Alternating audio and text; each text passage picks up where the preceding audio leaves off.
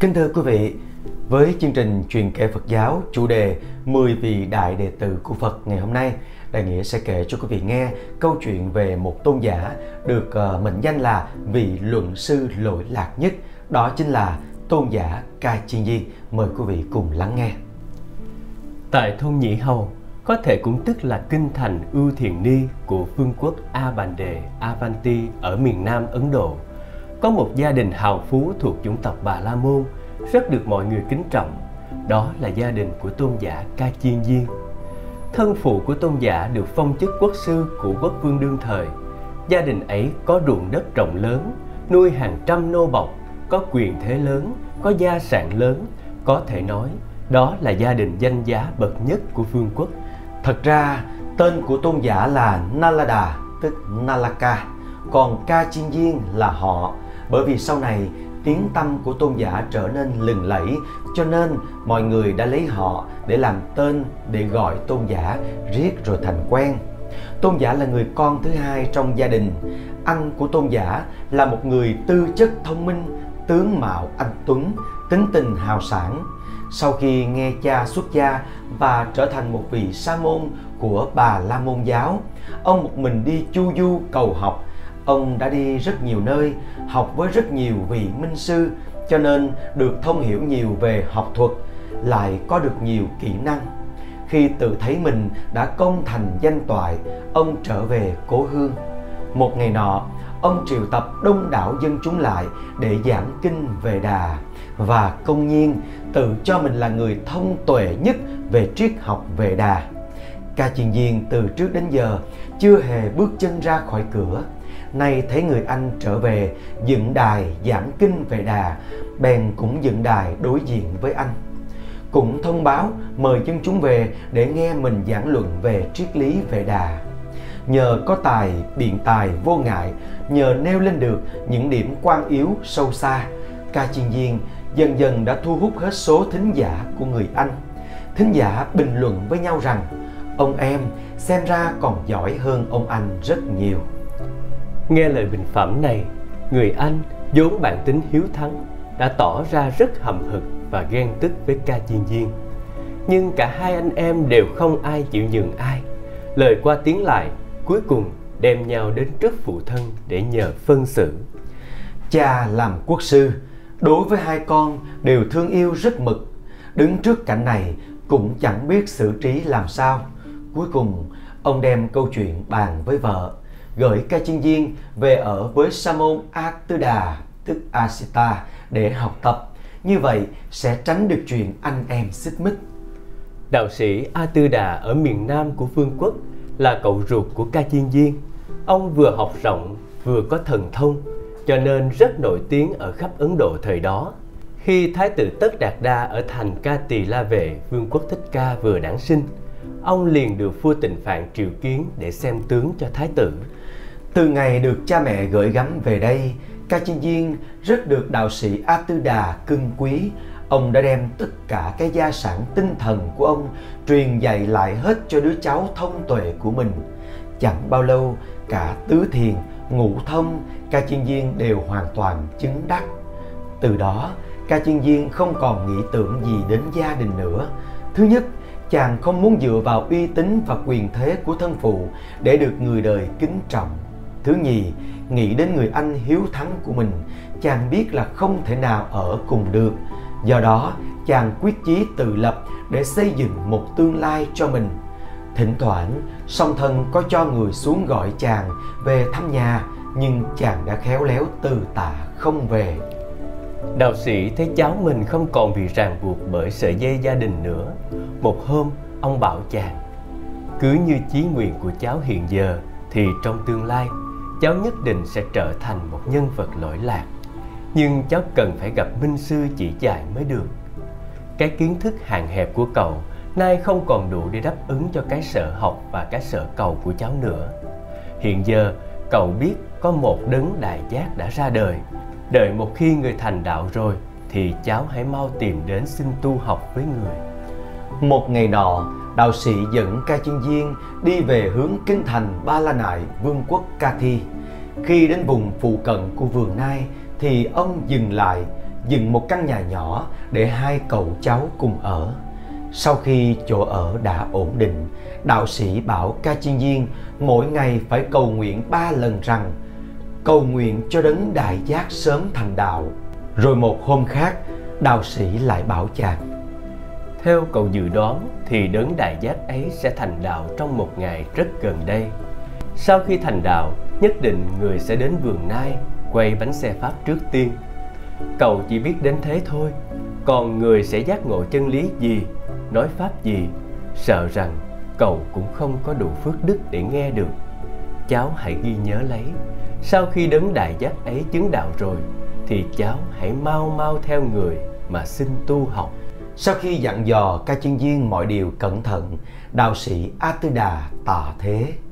Từ đó, dù không còn được minh sư dẫn dắt nữa, nhưng với kiến thức và tài năng của mình, ca chiên viên vẫn có một chỗ đứng vinh quang trong xã hội. Ca chiên viên tự cho mình là bậc đắc đạo, đương nhiên là phải nhận được cung kính cúng dường của người đời, hà tất phải trông mong ở một đấng đại giác nào nữa. Bởi vậy, không bao lâu sau, Ngài đạo sĩ A Tư Đà tạ thế, ông không còn hàng ngày cầu nguyện để sớm gặp được đấng đại giác nữa. Một thời gian khá lâu sau đó, tại một nơi đồng trống ở vùng phụ cận thành Ba La Nại, người ta bỗng đào được nhiều di tích của một thành phố xưa. Trong số các cổ vật đó có một tấm bia khắc một cứ cột. Truyền thuyết trong dân chúng nói rằng, giả sử có một người đọc được văn bia ấy đi nữa, thì về ý nghĩa đích thực của nó cũng chỉ có đấng đại giác mới hiểu được mà thôi. Một hôm, quốc vương của thành Ba La Nại tuyên bố trước các triều thần Nước ta vừa phát hiện được một số cổ vật quý báu của thời xưa, trong đó có một bài văn bia. Vậy các khanh hãy cố gắng đọc cho được văn bia ấy để các nước láng giềng khỏi chê cười nước ta không có người tài giỏi. Trong vòng 7 ngày, nếu không ai đọc được thì trẫm sẽ tước bỏ hết quan chức của các khanh. Dù vua đã có lệnh gắt gao, nhưng các vị triều thần vẫn lấy mắt nhìn nhau vì từ trước đến giờ đã có ai từng trông thấy những thứ chữ ấy bao giờ đâu. Rõ ràng là không ai có biện pháp nào cả. Cuối cùng, họ chỉ biết cùng nhau lập kiến nghị trình lên quốc vương, yết bản tuyên cáo cho nhân dân toàn quốc. Nếu ai có thể đọc được bài kệ khắc trên tấm bia ấy thì sẽ được tưởng thưởng vàng bạc cùng các báu vật khác. Bản tuyên cáo của triều đình đã được yết lên và tin tức ấy được lan truyền tới tai ca chiên viên. Ông hồi tưởng đạo sĩ A Tư Đà trước kia không những đã dạy cho ông tất cả các loại văn tự hiện lưu hành trong dân gian mà còn dạy rất nhiều loại văn tự của các cõi trời nữa. Bởi vậy, chàng rất tự tin là mình sẽ đọc được thứ văn tự khắc trên tấm bia cổ kia.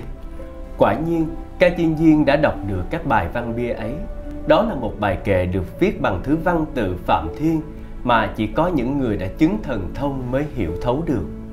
Ông đến trước đức vua phiên dịch bài kệ ấy như sau. Vua của các vị vua là ai? Thánh của các bậc thánh là ai? Thế nào là người ngu? Thế nào là người trí? Làm sao chứng đạt được niết bàn? Ai chìm đắm trong biển sinh tử?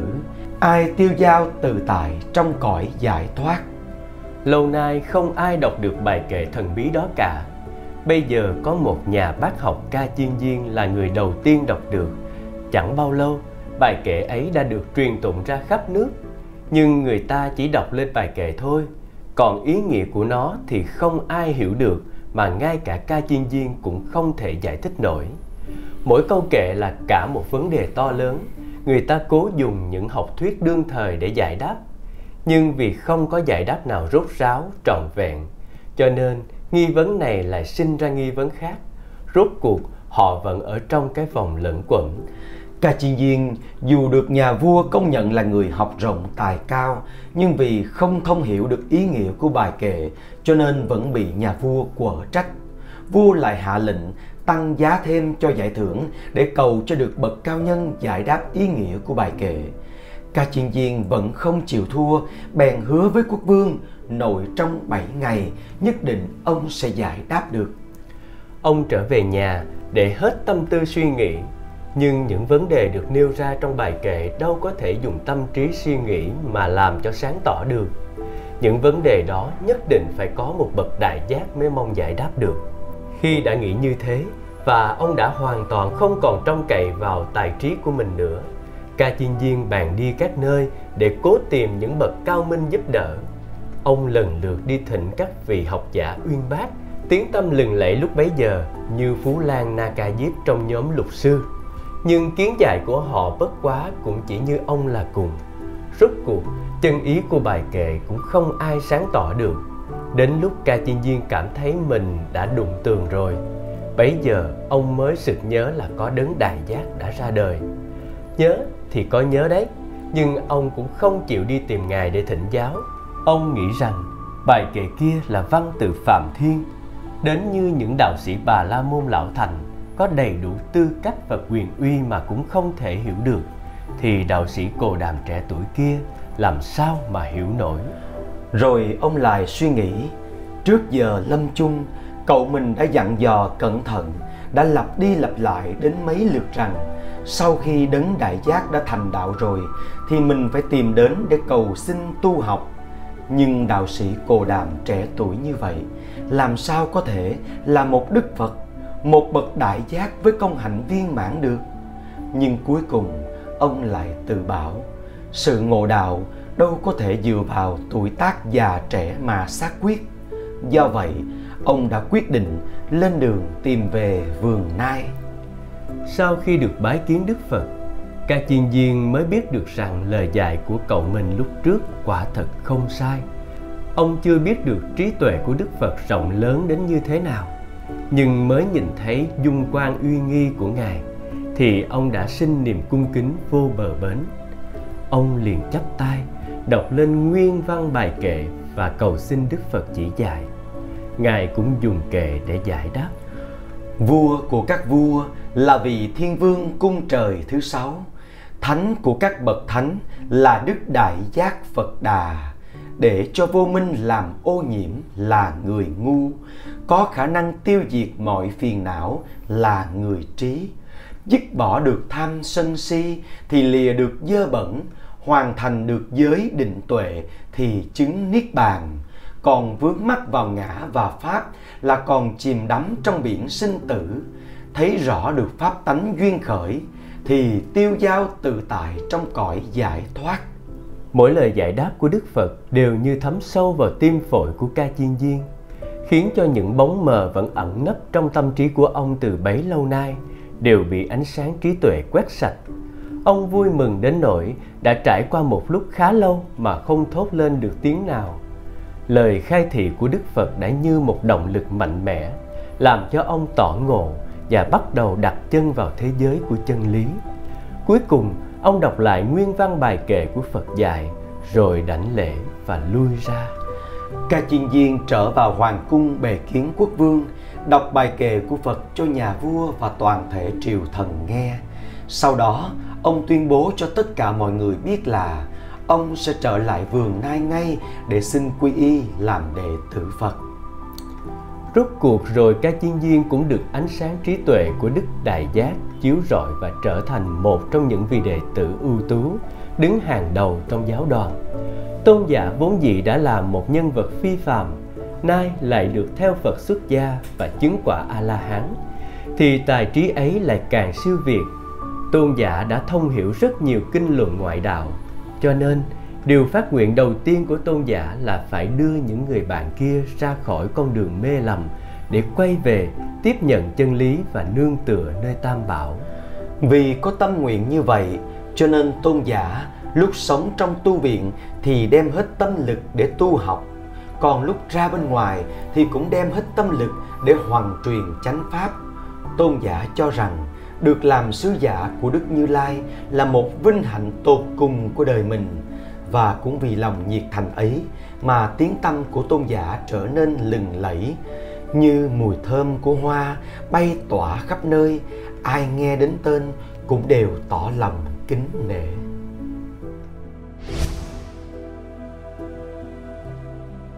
Câu chuyện tuyên dương giáo pháp bình đẳng.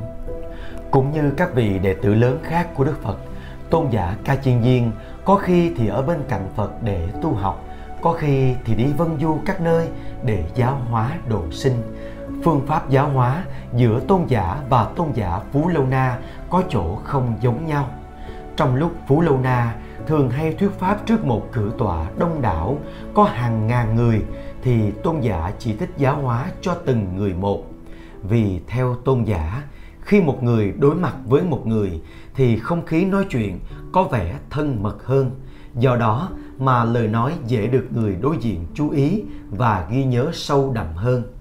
Điều đó quả thật không sai, vì bất luận là ai, hệ được nghe lời chỉ dạy của tôn giả thì đều hết lòng tin tưởng và có ấn tượng tốt đối với tôn giả. Một lần nọ, khi Đức Phật ngự tại tu viện kỳ viên Jetavana, Ca Chiên Diên đã một mình vượt rừng rậm đi về hướng Tây, đến du hóa ở vương quốc Mayula. Khi đến nơi, trước hết tôn giả tìm hiểu dân tình và học hỏi phong tục, tập quán cùng cách thức sinh hoạt của người dân địa phương. Sau đó, tôn giả mới tìm vào kinh thành để ý kiến quốc vương. Trông thấy tôn giả, quốc vương hỏi: Trẫm nghe nói Đại Đức vốn thuộc dòng giống Bà La Môn cao quý nhưng lại đi quy y làm đồ đệ của Sa môn Cồ Đàm vốn thuộc dòng sát đế lị. Như vậy chẳng hóa ra là Đại Đức đã tự hạ thấp mình quá sao? Thưa Đại Vương, làm đệ tử Phật, chẳng những tôi không cảm thấy tự hạ thấp mình, trái lại, đó là điều vinh quang tột cùng của đời tôi. Lạ lùng thật, bỏ đi cái chủng tộc thanh tịnh sinh ra từ miệng Phạm Thiên của mình để làm đệ tử của ông Phật dòng sát đế lì thì có ai mà hiểu nổi.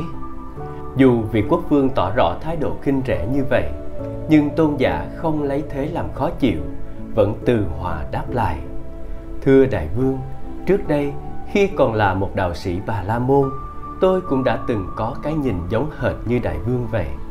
Nhưng từ khi tôi nghe được những lời chỉ dạy của Đức Phật, tôi mới biết là mình đã có những nhận thức đầy sai lầm. Bất cứ ở giới nào cũng có người tốt, kẻ xấu.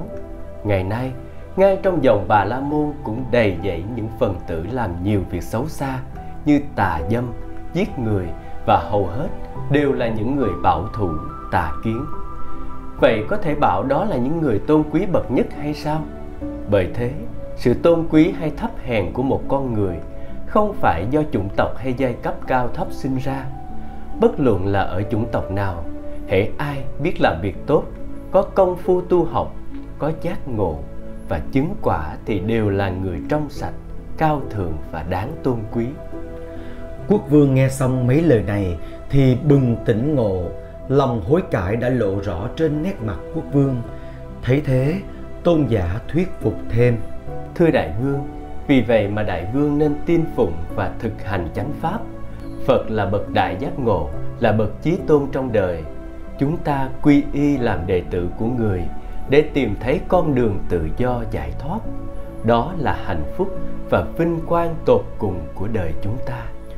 Quốc vương nước Mayula đã tin tưởng và tiếp nhận giáo pháp bình đẳng của Phật. Ông nhờ tôn giả Ca Chiên viên giới thiệu ông đến xin quy y làm đệ tử Phật – sau đó, ông hạ lệnh đại xá thiên hạ, trả tự do cho tất cả tù nhân oan ức, quyết tâm chỉnh đốn lại nền chính trị, không hùa theo kẻ mạnh để chèn ép người yếu, hủy bỏ những luật lệ bất bình đẳng đã có từ trước.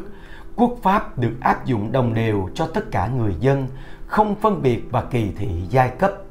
Từ đó, toàn dân trong vương quốc được sống trong hân hoan, an bình và thịnh vượng mọi người đều cảm ơn đức giáo hóa của tôn giả Ca Chiên viên và đều thấm nhuần đức từ bi, bình đẳng của Phật Pháp.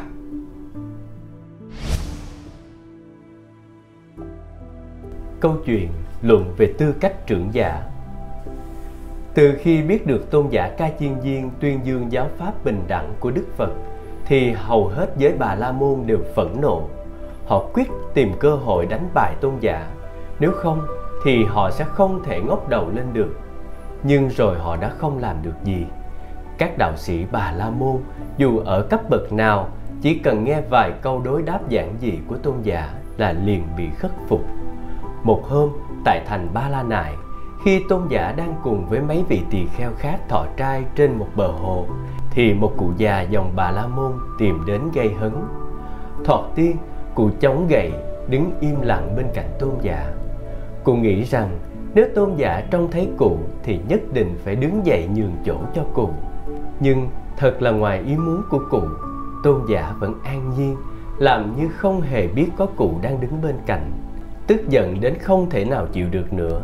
Cụ bèn lớn tiếng quát tháo các ông làm gì vậy? Thấy một vị trưởng giả già cả như ta đây mà không đứng dậy nhường chỗ hay sao?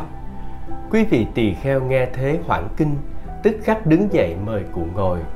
Nhưng riêng ca chiên viên thì vẫn ngồi thản nhiên nhìn cụ nói. Cụ là ai? Có gì mà cụ nóng giận quá vậy? Chúng tôi đang thực hành giáo pháp cung kính. Nhưng hiện chỗ này đâu có vị nào là bậc trưởng giả tiền bối của chúng tôi. Cụ lại nộ khí xung thiên liền đưa cây gậy lên chỉ vào chòm rau bạc của mình nói như thét ta lớn tuổi chừng này râu đã bạc mà không đáng là trưởng giả hay sao? Các ngươi có chịu kính trọng ta không? Vẫn với giọng rắn rỏi tôn giả nói cụ ư? Không cụ không xứng đáng là trưởng giả và cũng không đáng nhận sự kính trọng của chúng tôi. Cụ già nhảy dựng người lên dùng gậy chỉ ngay vào mặt tôn giả la lớn người coi ta không ra gì phải không? Ca chiên viên vẫn bình tĩnh chính cái giọng nói và cử chỉ thô lỗ, dữ dằn của cụ đã chứng tỏ cụ không xứng đáng là bậc trưởng giả, không xứng đáng để chúng tôi kính trọng. Dù cho là người trong dòng bà la môn, tuổi tác có cao đến tám chín mươi, tóc bạc răng long, mà người ấy không có đức độ và tác phong đứng đắn, đam mê ngũ dục, không chế ngự được các tính xấu, tham sân, ganh tị thì cũng không khác gì một đứa trẻ không được dạy dỗ. Trong khi đó, nếu một thanh niên trẻ tuổi mà có cuộc sống giải thoát, không bị trói buộc bởi ái dục, không có tâm mong cầu gì đối với thế gian, một niệm bất bình cũng không nảy sinh, thì thật xứng đáng là bậc trưởng giả và sẽ được chúng tôi hết lòng kính trọng. Ông cụ nghe ca chiên viên giảng giải, không còn biết phải trả lời ra làm sao bèn im lặng, bỏ đi một mạch khuất phục được ông lão dòng bà la môn, nhưng đâu phải như thế là được yên. Một người bà la môn khác, rất giỏi biện luận, nghe nói, ca chiên viên đã không tỏ ra cung kính đối với bậc trưởng bối của mình, lại còn chê bai, biện bác đến nỗi vị ấy phải cứng miệng, không đối đáp được lời nào thì tức giận vô cùng. Dù đang ở một nơi rất xa ông ta cũng cố tìm đến ba la nại để cật vấn ca chiên viên. Khi vừa thấy mặt nhau không cần chào hỏi lôi thôi ông đã tra vấn ngay. Này ca chiên viên ta nghe nói ngươi vốn thuộc dòng bà la môn nhưng lại đổi đạo để làm đệ tử cồ đàm. Có đúng như vậy không? Tôn giả trả lời thật đanh thép. Bỏ đi một thứ tà kiến để đi theo con đường sáng suốt chân chính thì không có gì là lỗi lầm cả nhưng ngươi đâu phải là một tên vô danh tiểu tốt. Ngươi đã từng là một con người tinh thông uyên bác, tài danh tột bực trong hàng ngũ bà la môn chúng ta. Nay lại đổi đạo để theo cồ đàm, chỉ một điều đó thôi đã không thể tha thứ được. Đã thế, ngươi còn ráo riết tuyên dương phật pháp để khuyến dụ bao nhiêu tín đồ bà la môn khác theo gương ngươi đổi đạo, hành vi đó của ngươi hết sức vô lễ người sáng suốt có bổn phận vạch rõ cho bạn bè mình biết con đường sai lầm thổi trước. Đó là lời chỉ dạy phát xuất tâm từ bi rộng lớn của đức phật. Muốn gì thì muốn ông ta vẫn không bẻ gãy được cái ý chí sắt đá của tôn giả. Tuy vậy ông vẫn không chịu thua. Sực nhớ lại mục đích ban đầu khi đến đây ông đổi giọng. Ca chiên viên tôi lại xin hỏi ông điều này. Tôi nghe nói sau khi theo phật làm tỳ kheo ông đã không còn kính trọng các vị trưởng lão bà la môn. Thấy họ, ông đã không đứng dậy nghinh tiếp cũng không ngồi chung, có quả như vậy không? Nếu đó là sự thật thì tôi nghĩ rằng, dù có là tỳ kheo đi nữa, thì ông cũng không nên cư xử như vậy. Giọng tôn giả cũng trầm hẳn xuống, nhưng vẫn thẳng thắn. Câu hỏi của ông vừa rồi là hoàn toàn đúng sự thật sau khi tôi quay về nương tựa nơi Đức Phật để tu học thì không còn cung kính và phụng sự các trưởng lão bà La Môn nữa. Và việc đó cũng rất đúng với chánh pháp. Tôi hiện thời đã chứng được quả thánh, cho nên việc tu chứng không thể đem tuổi tác cao thấp mà so sánh được. Nghi thức và chánh pháp cũng không thể làm cho xáo trộn được. Như bị thu hút, người cứ im lặng lắng nghe ca chiên viên giảng giải, càng suy nghĩ càng thấy hổ thẹn cho mình. nghẹn lời không nói gì thêm được, cuối cùng thì ông ta tỉnh ngộ, cởi bỏ tà kiến, xin theo tôn giả làm đệ tử Phật.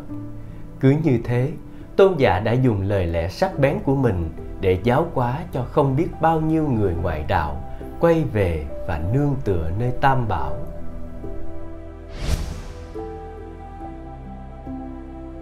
câu chuyện làm cách nào để bán nghèo, mua giàu. Một hôm, sau khi hành hóa ở a bàn đề, ca chiên viên lên đường trở về tu viện kỳ viên ở thành xá vệ. Giữa đường, tôn giả thấy một thiếu phụ ôm một vò nước, ngồi khóc lóc thảm thiết bên bờ sông. Tình cảnh có vẻ rất thương tâm. Sợ người thiếu phụ vì quá thất ý mà có thể nhảy xuống sông tự tử. Tôn giả vội vàng đến hỏi thăm, thưa bà có chuyện gì làm bà đau khổ đến nỗi khóc lóc thảm não như vậy? Nghe có người hỏi thiếu phụ lại càng khóc to thêm. Thôi ông hỏi han làm gì? Dù có nói cũng vô ích thôi. Thưa bà xin bà cứ nói tôi là đệ tử của đức phật. Tôi có thể giúp bà giải quyết được bất cứ vấn đề khó khăn nào. Ông không có cách nào giúp tôi đâu.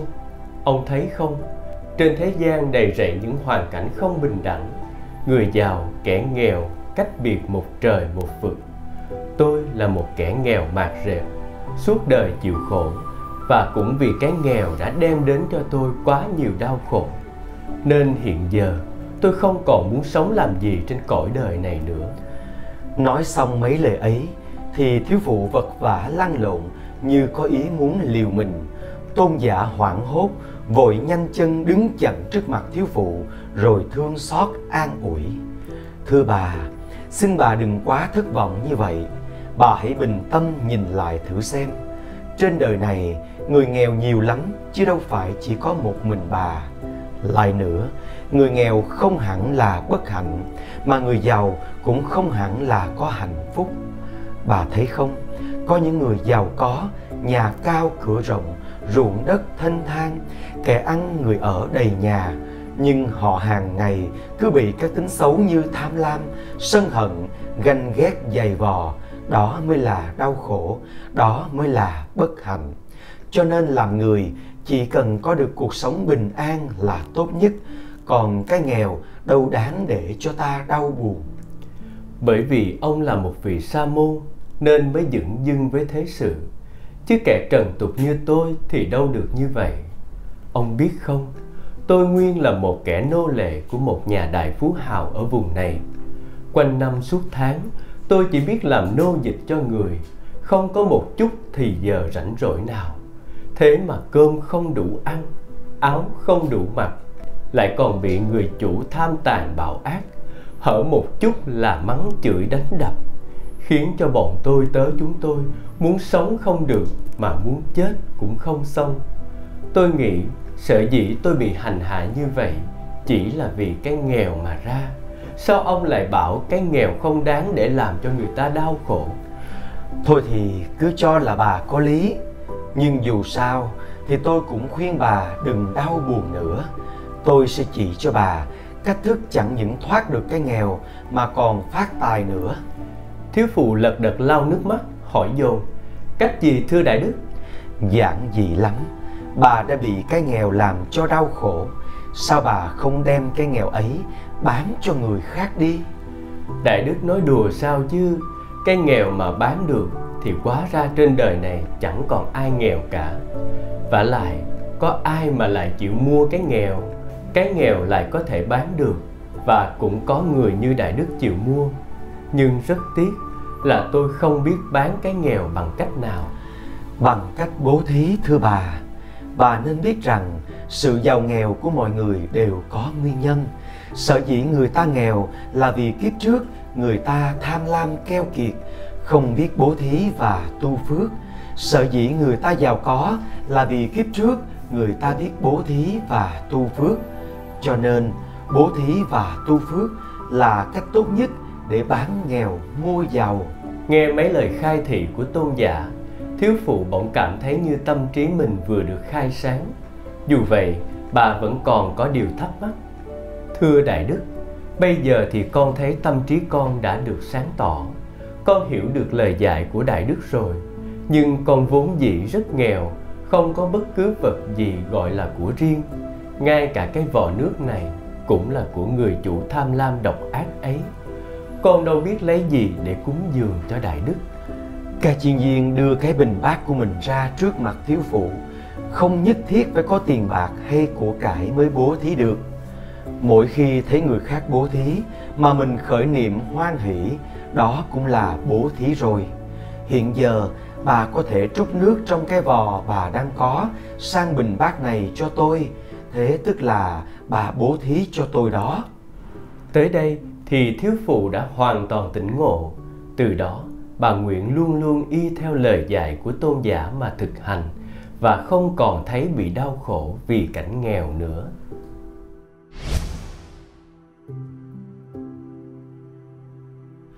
Chuyện biến ái tình thành tình thương rộng lớn. Một lần khác tôn giả đến giáo hóa ở một tiểu quốc thật xa xôi và cư trú trong khu rừng tre của một vị trưởng giả nọ. Bấy giờ, quốc vương của nước ấy đang gặp chuyện đau buồn. Đó là bà hoàng hậu rất được nhà vua sủng ái vừa mới qua đời. Nhà vua vô cùng đau xót nhớ thương, suốt ngày chỉ ngồi than thở khóc lóc, đến nỗi không thiết gì ăn uống. Luôn cả việc triều chính cũng không màng tới nhà vua không làm sao quên được cái thời gian ân ái mặn nồng xưa, cho nên đã truyền lệnh cho các vị đại thần phải đem thi thể của hoàng hậu ngâm trong dầu mè để khỏi bị rửa nát. Rồi hàng ngày, ông cứ đến đứng trước thi thể ấy nói, cái miệng này sao bây giờ không nói với ta một lời nào? Sao hai cánh tay này bây giờ không còn ôm ta nữa? Ái khanh ơi, sao không nhìn ta một cái đi?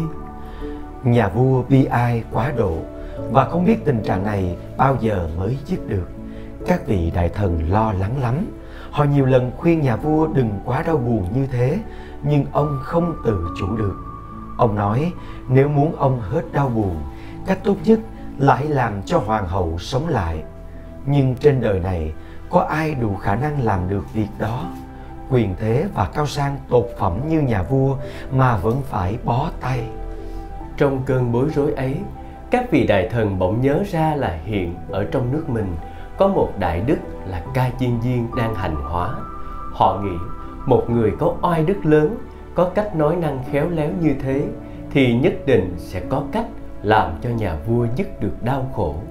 Chẳng những thế, có khi còn làm cho thần trí của nhà vua sáng suốt, giọng mạnh hơn, để lo việc triều chính cũng chưa biết chừng. Họ bèn dân kiến nghị tâu đại vương. Hiện giờ, có đại đức ca chiên viên là một vị đệ tử lớn của đức phật, đang du hóa tại nước ta.